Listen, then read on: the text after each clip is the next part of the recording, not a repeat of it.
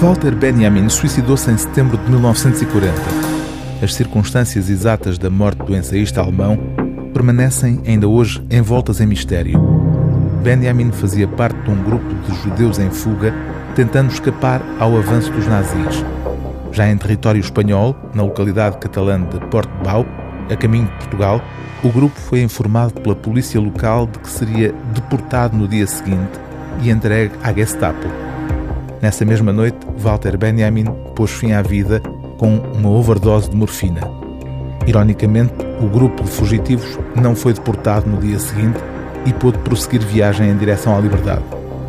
É sob este pano de fundo que o escritor norte-americano Jay Parini constrói este romance biográfico intitulado A Travessia de Benjamin. Narrado por várias vozes, a personalidade complexa de Walter Benjamin é-nos revelada por entre a ficção num retrato que o autor, numa nota final, garante ser fiel à verdade.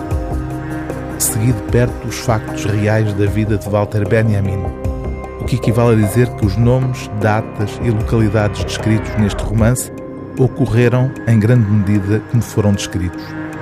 Uma das vozes centrais desta narrativa é a de Gershom Scholem, o fundador do estudo moderno da Cabala, que manteve com Benjamin uma longa e frutuosa relação pessoal marcada simultaneamente pela admiração e pela discórdia, uma relação a partir da qual emerge uma figura complexa e inquietante.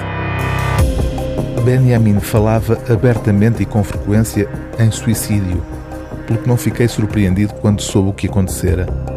Sempre supus que mais cedo ou mais tarde morresse pela sua própria mão. Em Nice, no sufocante verão de 1932, chegou ao ponto de escrever o seu próprio testamento, deixando tudo o que tivesse algum valor material a Stefan, o seu filho.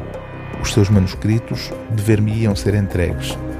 Aquele triste documento chegara pelo correio com um bilhete que dizia que quando o recebesse, Benjamin já estaria de certo morto.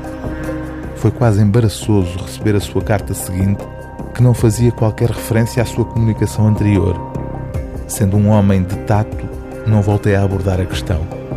O suicídio, como a masturbação, são questões de foro íntimo.